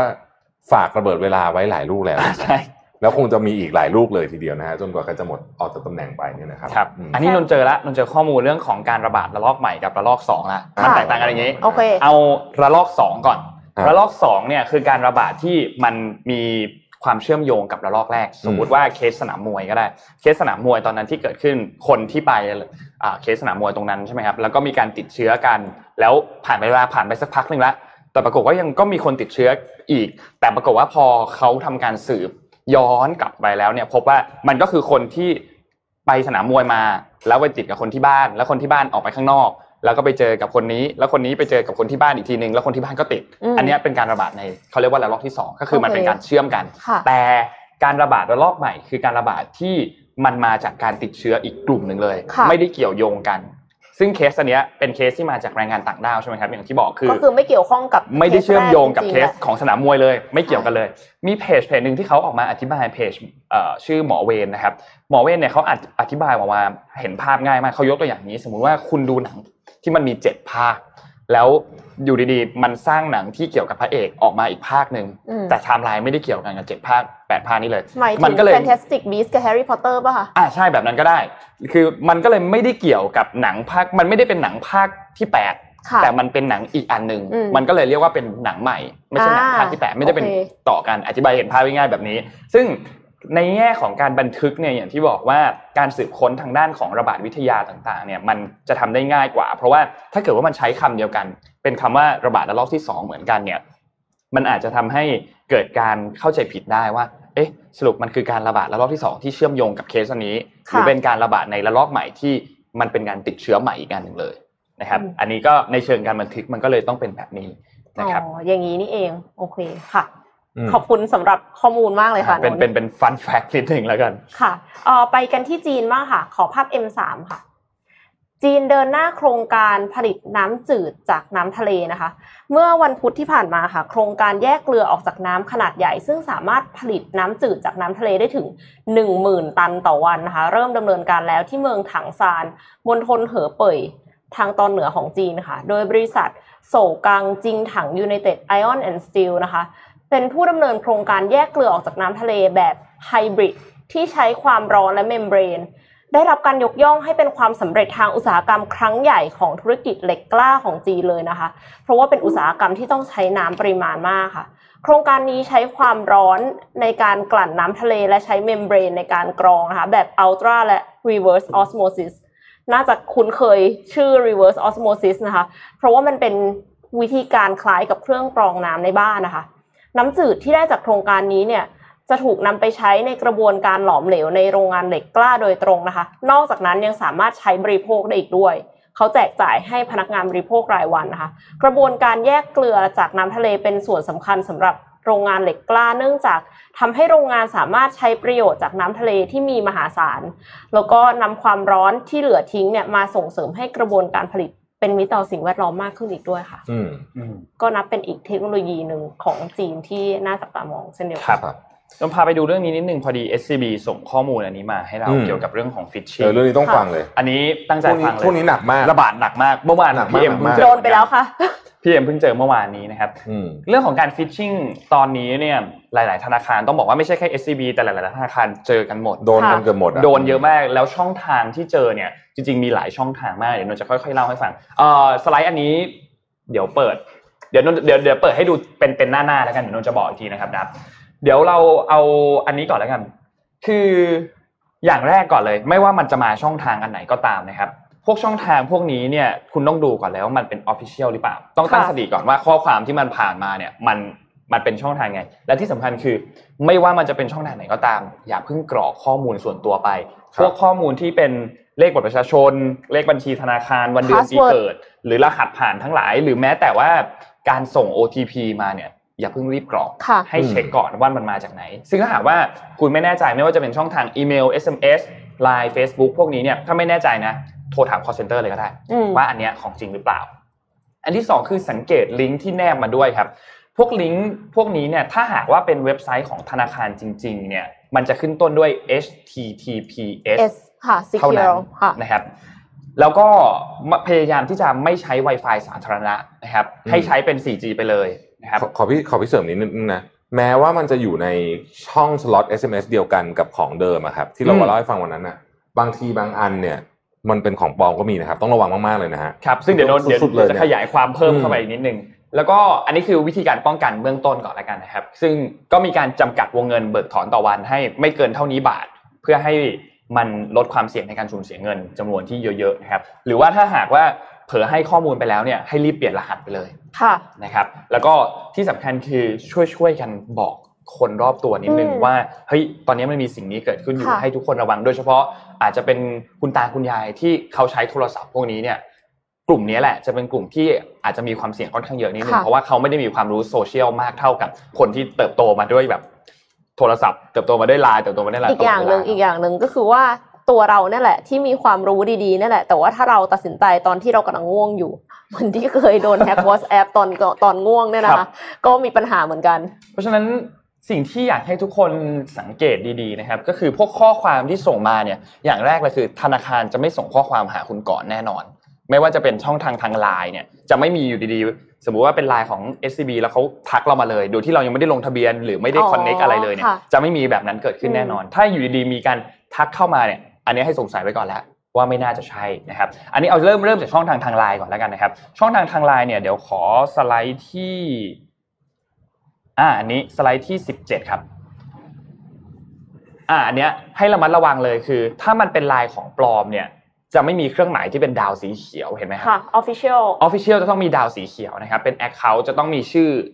ดาวสีเขียวนำหน้าชื่อเท่านั้น ถ้าอย่างอันข้างข้างซ้ายเนี่ยจะเห็นว่ามันเป็นดาวสีเทาเนาะและเขียนไว้ SCB Easy อันเนี้ยของปลอมค่ะ เป็นลายปลอมนะครับ ซึ่งหลาย ๆ ธนาคารเองก็จะเป็นแบบนี้เหมือนกัน จะต้องมีตัวดาวสีเขียวเป็นโล่สีเขียวอยู่ข้างหน้าเท่านั้นนะครับ ถึงจะเรียกว่าเป็นของจริงนะครับ แล้วก็พวกของทางช่องทางอื่น ๆ เช่น ช่องทาง SMS เนี่ย ตอนนี้อย่างที่พี่แทบพูดเลยก็คือ ช่องทาง SMS เนี่ยมันน่ากลัวมากตรงที่มันอยู่ในกล่องข้อความเดียวกัน ค่ะ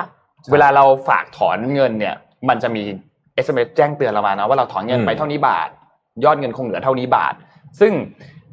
มันดันมาอยู่ในช่องเดียวกันได้แล้ว somehow แหละ ใช่ สมัยก่อนไม่ได้ สมัยก่อนมัมันนเพิ่ไม่งได้ได้มาเมื่อรอบเนี้ยฮะ อืมคือมันมันอยู่ในช่องเดียวกัน ซึ่งมันน่ากลัวมาก น่ากลัวมากคือเหมือนกับไอ้ช่องที่คุณรับ OTP เหลืของคุณอะ อยู่ครัดีบๆมันก็มีอันนี้เข้ามา ถูกต้อง ซึ่งไอ้พวกนี้เนี่ยมันจะส่วนใหญ่มันจะมาพร้อมกับลิงก์ URL มาด้วย ใช่ใช่ มันจะมาพร้อมลิงก์มากับให้คุณกดเข้าไป เมื่อวานเนี้ยที่เจออะก็คือมี SMS มาจากธนาคารแห่งหนึ่ง แล้วก็บอกว่าอัปเดตต้องอัปเดตด่วน หรือมต้องอัปเดตตอนนี้ แล้วก็ http www. แล้วก็เป็นตัวย่อแบงค์แล้วก็ต่อด้วย 66 com ครับอะไรคือ 66 ซึ่งพวกนี้เนี่ยส่วนใหญ่แล้วข้อความที่ถูกส่งมาเนี่ยเขาก็จะมีแบบมันมันจะมันจะดูล่อลอ๋วองนิดนี่ไงนึงอะมี 77 ก็ต้องมี 66อะอืมมันจะล่อลวงนิดนึงว่าแบบประมาณว่าเฮ้ย มีดุลได้รับรางวัล หรือคุณต้องรีบอัปเดตข้อมูลในนี้ด่วนไม่งั้นเงินคุณจะหายไปคำว่าทันทีเนี่ยค่ะ มันเป็นอะไรที่เป็น keyword ได้นะ ถ้ามาแบบเนี้ยให้สงสัยไว้ก่อนเลยว่าเออของปลอม ใช่เพราะว่านะครัมับนเร่งความเร็วมากแล้วคุเขาก็จะเร่งขอ OTP คุณขอวันเดือนปีเกิด ขอเลขบัญชี ขอนู่นขอนี่มาอย่างเร็วมากๆนะครับ เพราะฉะนั้นอันเนี้ยเป็นสิ่งที่คุณต้องระมัดระวังมากๆ ว่ามันเป็นไปได้ว่ามันจะเป็นการ ส่ง SMS ปลอมมานะครับ แล้วก็อย่างที่บอกครับเตือนอีกครั้งหนึ่งมันอยู่ในกล่องข้อความเดียวกันนะตอนนี้อือฮึมันน่ากลัวมากนะครับ อีกอันหนึงก็คือเรื่องของเว็บไซต์ครับเว็บไซต์ปลอมตอนนี้ก็ระบาดค่อนข้างเยอะเช่นเดียวกัน เว็บไซต์ปลอมอันนี้เนี่ยมีข้อสังเกตหลายอัน คืออันอย่างที่บอกอันแรกคือ ถ้าเป็นเว็บไซต์ที่เป็น official เว็บไซต์เนี่ยนะครับจะขึ้นต้นด้วย https ค่ะนะครับแล้วก็พวก URL ของธนาคารอันนั้นเนี่ยจริงๆแล้วถ้าคุณไปพิมพ์ชื่อธนาคารใน Google น่ะ มันจะขึ้นมาเป็นอันแรกอยู่แล้วอืมเป็นเว็บ official แล้วคุณไปเช็คเขายิง ad นะยกเว้นเขาอาจจะอ่าเป็นไม่ได้อาจจะโดนยิง ad มาแต่คุณคุณคุณรู้แหละ คุณจะเช็คได้แหละว่ามันเป็นเว็บ official หรือเปล่า แล้วก็พวกเว็บไซต์พวกนี้เนี่ยถ้าหากว่ามันเป็นเว็บปลอมเนี่ยส่วนใหญ่จะคลิกแล้วมันจะแบบไม่ไปไหนสักทีอะมันจะวนวนวนวนๆอยู่อะคุณจะไม่ได้ไปหน้าอื่นหน้าอื่นสักที หรือว่าอาจจะมีให้มีการกรอกข้อมูลนู่นนี่นะครับ แล้วก็จะขอข้อมูลที่ค่อนข้างจะเชิงลึก เช่น ขอเลขบัตรเครดิตบ้าง ขอวันเดือนปีเกิด ขอเลขบัตรประจำตัวประชาชนนะครับ ขอรหัส OTP ซึ่งก็ให้สงสัยไว้ก่อนเลยว่า น่าจะเป็นเว็บไซต์ปลอมนะครับ แล้วก็อีกอันหนึงก็คือทางด้าน Facebook Facebook ปลอมเองก็มีค่อนข้างเยอะพอสมควร ซึ่งเพจที่เป็นของ Official เนี่ย ส่วนใหญ่เขาจะมีเครื่องหมายติ๊กถูกอะที่เป็น Verify นะครับ แล้วก็ให้ดูตัวยอดไลค์ของเพจก็ได้ เพราะว่ายอดไลค์ก็จะค่อนข้างเยอะนิดหนึ่งแล้วก็จะมีการโพสต์ เกี่ยวกับเรื่องของเนื้อหาต่างๆ คือทางแบรนด์ของธนาคารแต่ละธนาคารเนี่ยเขาก็จะโพสต์เนื้อหาต่างๆ เข้าไปอยู่แล้วนะครับ เพราะฉะนั้นพวกนี้เนี่ยก็จะค่อนข้างน่ากลัวนะครับ แล้วก็อีกอันหนึงคือถ้ามันเป็นเว็บไซต์ที่มันเป็น Official จริง ๆ Facebook Official จริง ๆ เนี่ยเขาจะไม่มีการมาขอรหัส ATM คุณ ไม่มีการมาขอเอ่อเลขบัตรประชาชน หรือเลขอะไรพวกนี้ผ่านทาง Messenger อยู่แล้วค่ะนะครับ จะไม่มีอยู่แล้วอืมถ้ามีการทักมาขอก็ให้สงสัยไว้ก่อนเลยค่ะ ว่าเป็นของปลอมนะครับจริงค่ะตอนนี้ฟิชชิงต้องระระวับางดตัวเยอะมากๆนะครับ อยากให้ทุกคนระมัดระวังนิดนึงอืมแล้วก็จริงๆมันมันง่ายมากเลยอะตอนเนี้ยในการอืมที่จะถูกมิจฉาชีพทำการโกงไป คือต้องมีสติทุกครั้งก่อนมากๆกดอะไรก็ตาม เพราะว่าถ้ากดไปแล้วเนี่ย มันไม่แน่มันอาจจะแฮ็กเข้ามาในเครื่องมือสื่อสารของเราได้เลยก็ได้ และที่สำคัญคือบางทีคุณใช้รหัสผ่านเดียวกันในหลาย ๆ อันอะอืมมันน่ากลัวได้อันเดียวตรงที่นี่คือได้อัไปนเดียวคือหมดไปหมดเลเลยยนะใช่อืม เพราะฉะนั้นแนะนำว่าให้ใช้พวก password manager ครับ คือคุณจำรหัสอันเดียวอืมแล้วที่เหลือ password manager มันจะเจนรหัสทุกอันมาให้คุณเองอ้าวแล้วถ้าอันนั้น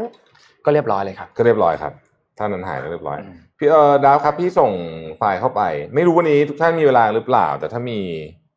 เดี๋ยวมีของขวัญจะมอบไม่ได้ของขวัญหรอกจะเล่าให้ฟังเดี๋ยวเตรียมสไลด์มาให้ทำครัให้บนะฮะก็เอ่อถ้าท่านท่านไหนไม่อยู่ก็ดูย้อนหลังก็ได้นะครับ จะเล่าให้ฟังว่าปี 2020 เนี่ยนะครับ CNN นะครับเขารวบรวมเหตุการณ์สำคัญสำคัญมาตลอดหนึ่งปีนะเราก็จะเริ่มเขาดาวกันแล้ว เพราะว่าผมเหลือว่าคิววันอ่านอีก ไม่กี่คิวแล้วอะก็อยากจะเขาดาวอันนี้ให้ก่อนที่จะไปปีเอ่อก่อนจะปีใหม่นะครับถ้าพร้อมแล้วบอกเลยนะฮะอะเรามา year in review กันหน่อยนะครับ ทุกคนเราค่อยๆติดตามกันไปนะครับ เริ่มต้นเดือนมกราคมครับ มนุษยชาติเอ๋ยช่างไม่รู้เลยภาพต่อไปเลยนะครับนับไปเรื่อยนะครับ ว่าแหมปีนี้จะเป็นอะไรนะครับ ฉลองกันอย่างสุดเหวียงฉเลลอยงนี่คือกันอย่างภาพสุดเหวี่ยงที่ต้องเป็นปีที่ Times ดี Square แน่นะต้องเป็นปีที่ดีแน่ๆนะครับ หลังจากเปิดมกราคมมาไม่นานนะครับโดนัลด์ทรัมป์ก็ประกาศที่สิ่งที่ทำให้คนหวาดกลัวมากก็คือการที่เอ่อโจมตีขบวนคอนวอยของนายพลสุไลมานีแห่งอิหร่านนะฮะแต่เกิดขึ้นที่อิรักนะครับเอ่อนี่แหละนี่คือภาพตอนที่ประกาศนะฮะ แล้วก็วันสองวันถัดมาที่กรุงเตหะรานนะนี่คือภาพของคนที่ออกไปไว้อะไรให้กับนพลสุไลมานีนึกว่าจะสงครามจะลบกันแล้วตอนนั้นเนี่ยทุกคนโฟกัสไปที่เรื่องนี้หมดเลยนะครับ ถัดมาครับมีการดีเบตเอ่อ presidential debate Democrat นะครับ เพื่อจะหาตัวคนที่มาเป็นคนเลือกตั้งนะครับแล้วในขณะเดียวกันเนี่ยทรัมป์ก็ถูก impeach นะภาพถัดไปนะครับ ในช่วงนั้นเองก็มีข่าวข่าวหนึ่งโผล่ขึ้นมาฮะที่เมืองอู่ฮั่นมีคนพบ คนที่เสียชีวิตจากโรคไวรัสใหม่ที่เราไม่เคยรู้จักมาก่อน เราตั้งชื่อมันว่าเอ่ออะไรนะนูนูนูมันแปลว่าใหม่อะโคโรนาไวรัสมันมีชื่อของมันชื่อแรกของมันอะนะฮะเสร็จปุ๊บเนี่ยหลังจากนั้นเนี่ยนะครับเอ่อโคบีไบรอันนะฮะก็เป็นข่าวใหญ่นะครับ การเสียชีวิตของโคบีไบรอันนะครับ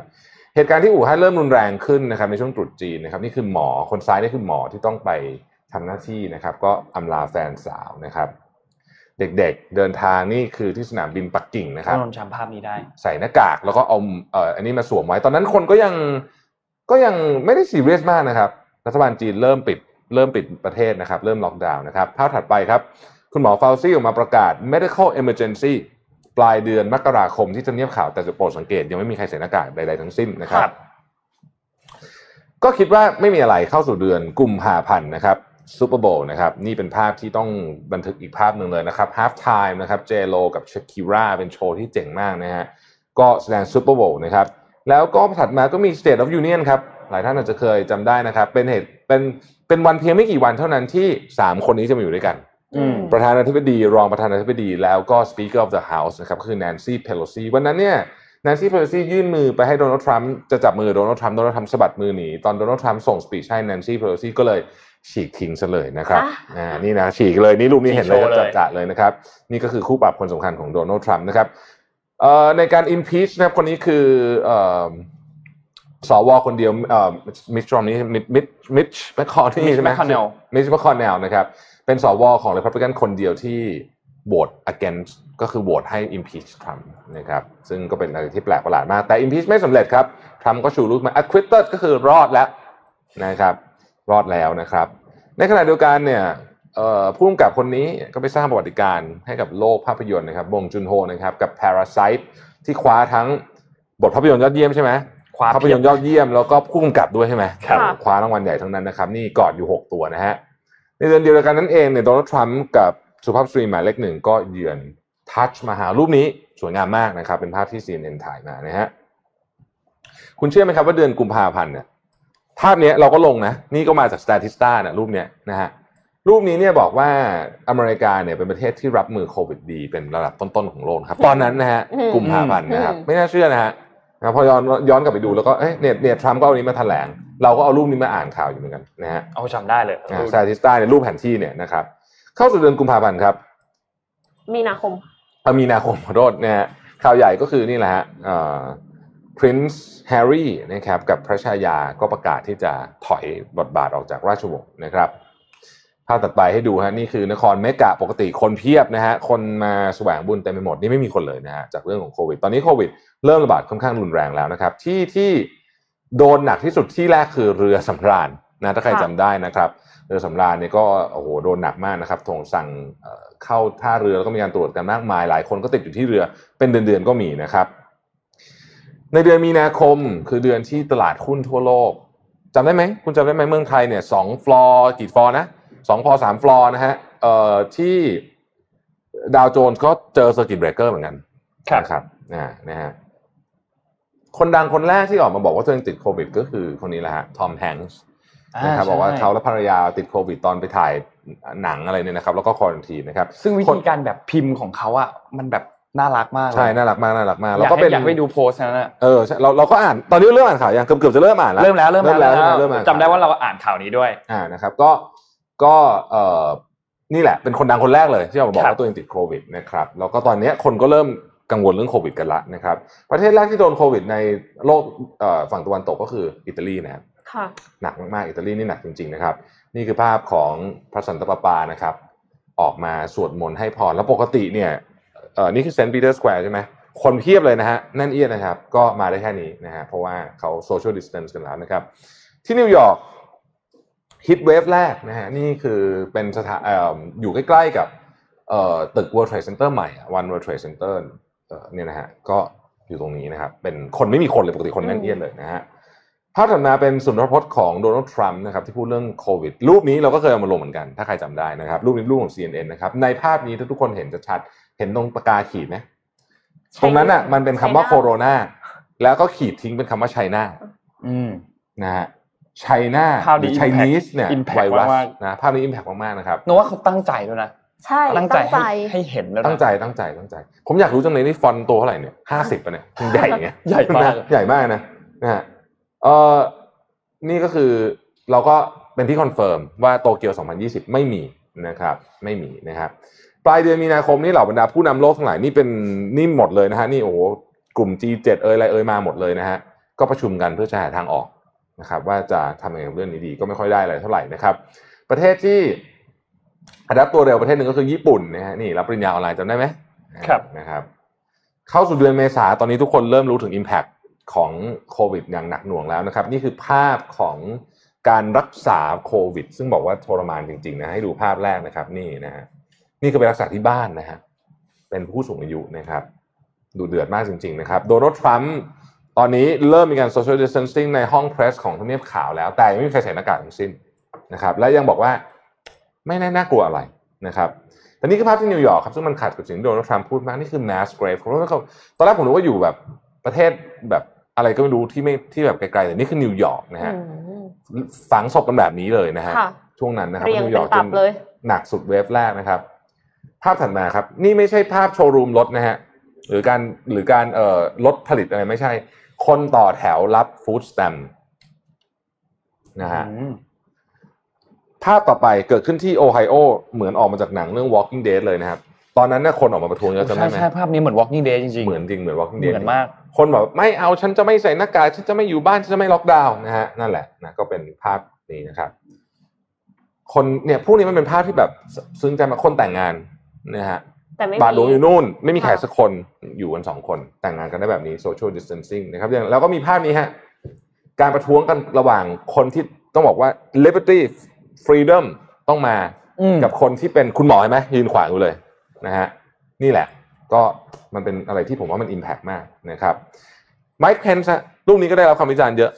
นะรองประธานาธิบดีไมค์เพนส์ตอนนั้นเนี่ยโควิดก็หนักมากแล้วนะ ไปเยี่ยมคนป่วยนี่โควิดนะไม่ใส่หน้ากากตัวเองเป็นคนที่ไม่ใส่หน้ากากคนเดียวอืม ใช่คนอื่นใส่หมดนะครับพฤษภาคมมาถึงฮะสวนที่นิวยอร์กฮะน่ารักดีเนาะ social distancing social distancing นะครับคืออากาศมันเริ่มดีแล้วคนก็อยากมาข้างนอกแต่ไงดีอะก็ต้องอยู่ในวงนี้นะฮะน้องหมาก็ต้องอยู่นะ ห้ามเกินนะเออนะห้ามเกินออกไปข้างนอกนะฮะมีเกินเกินนิดหน่อย แต่ว่าเขาก็จะพยายามเก็บเก็บเข้ามานะครับ ภาพนี้เป็นภาพที่บราซิลฮะ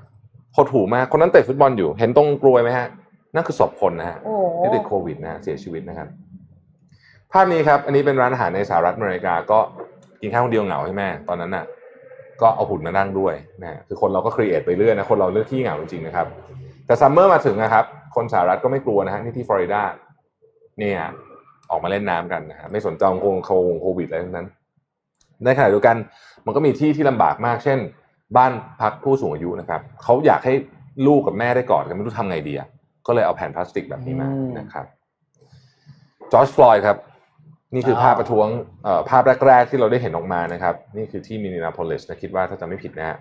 ก็นั่นแหละ เรายังคงจำเหตุการณ์จอร์จฟลอยด์เป็นการลุกคือขึ้นมาของ Black Lives Matter นะครับ ภาพนี้ภาพต่อไปถึงภาพที่ค่อนข้างที่จะ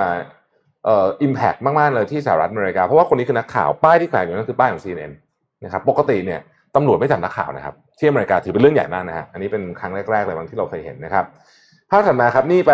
รอดูการลอนช์จรวดของ SpaceX ครับอืมนะฮะจำได้ไหมตอนแรกลอนช์ไม่ได้ แล้วก็ถัดไป 2 วันลอนได้ 30 พฤษภาคมนะครับ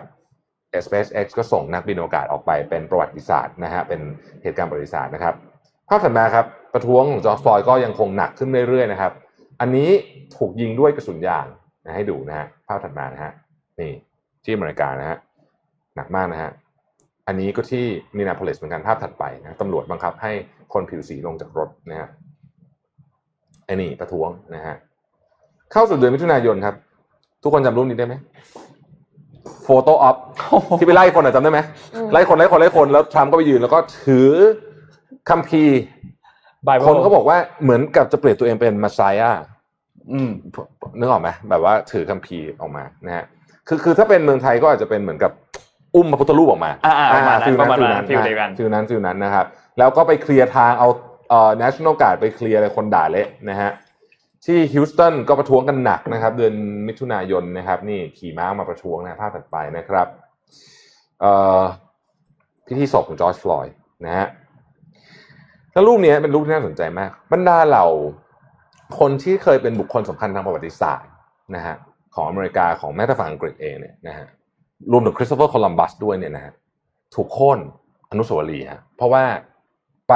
สืบไปสืบมาเอาพวกนี้เป็นสนับสนุนแรงงานทาสนะเมื่อ 200 ปีก่อนอะไรแบบนี้นะครับ นี่คือภาพของเอ่อเหล่า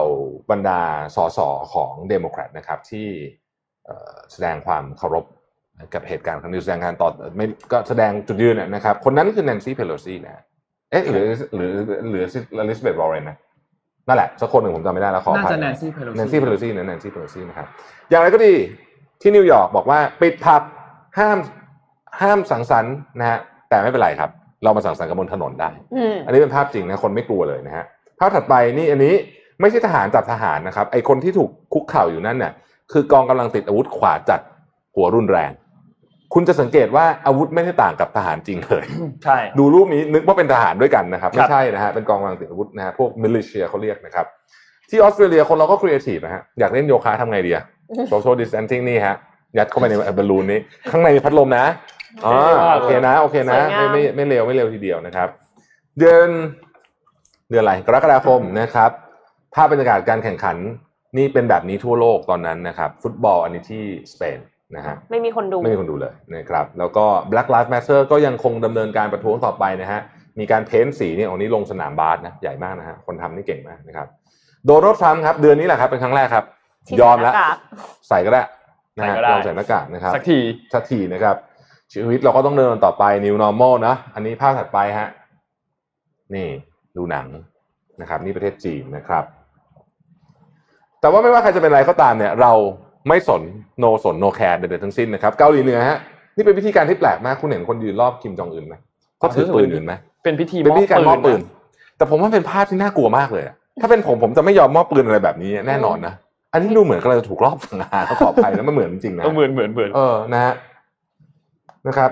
อ้าว NBA นะครับ Black Lives Matter คุกเข่ากันหมดเลยจำได้ไหมครับว่าคอลิน k คป e นิกทำแบบนี้เมื่อ 3-4 ปีที่แล้วโดนไล่ออกจากทีมนะฮะตอนนี้กลายเป็นกระแสหลักนะครับ สิงหาคมมาถึงฮะระเบิดที่เลบานอนนะครับ เป็นเหตุการณ์ใหญ่ครั้งหนึ่งของโลกนะครับ นี่คือภาพที่เราไม่อยากเห็นเลยนะครับ ภาพถัดไปนะครับ เกิดจากสารเคมีที่ถูกเก็บไว้ แล้วก็เป็นเรื่องของการโยนกันไปโยนกันมานะของหน่วยงานต่างๆนะครับครับถึงวันนี้เนี่ยความเจ็บปวดยังคงอยู่นะฮะ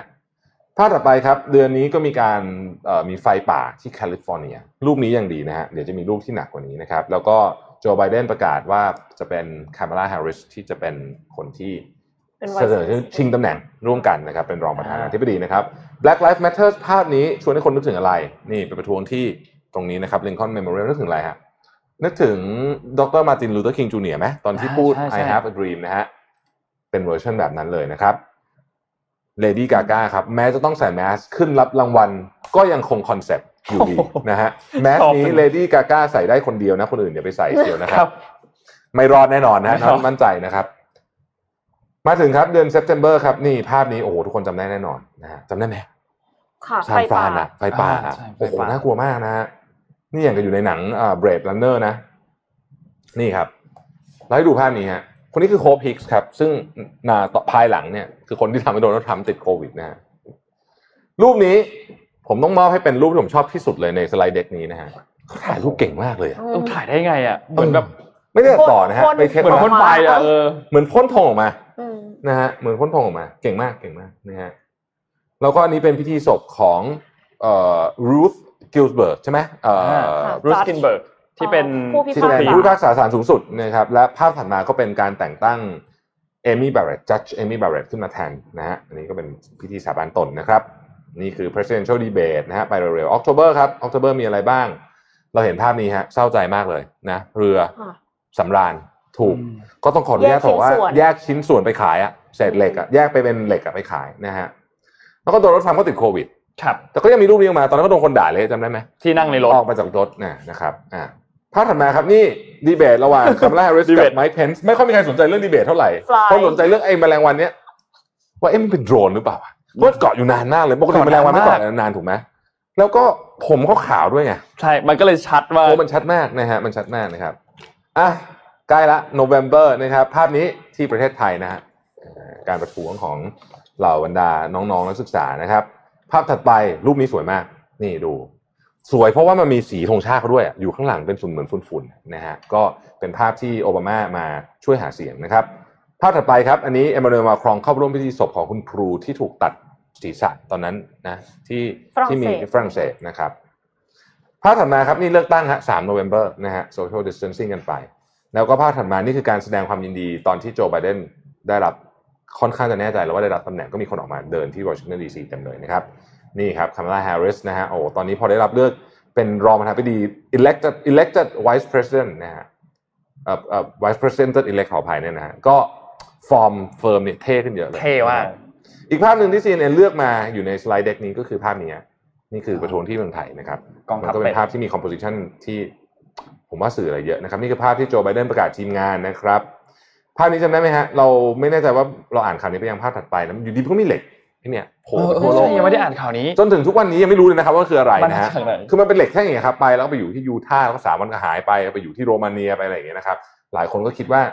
เออเป็นเอ๊ะมันเป็นของ installation alien art หรือเปล่าหรือเปล่านะ แต่ว่ามันก็ต้องมีคนคิดว่าเป็น มนุษย์ต่างดาวแน่นอนนะฮะชัวร์อยู่แล้ว แล้วก็มีเอ่อทฤษฎีสมคบคิดเพียบเพียบเพียบเพียบเพียบนะครับอะมันเหมือน Space Odyssey ครับมันเหมือนมันเหมือนหนังเรื่อง Space Odyssey นะครับ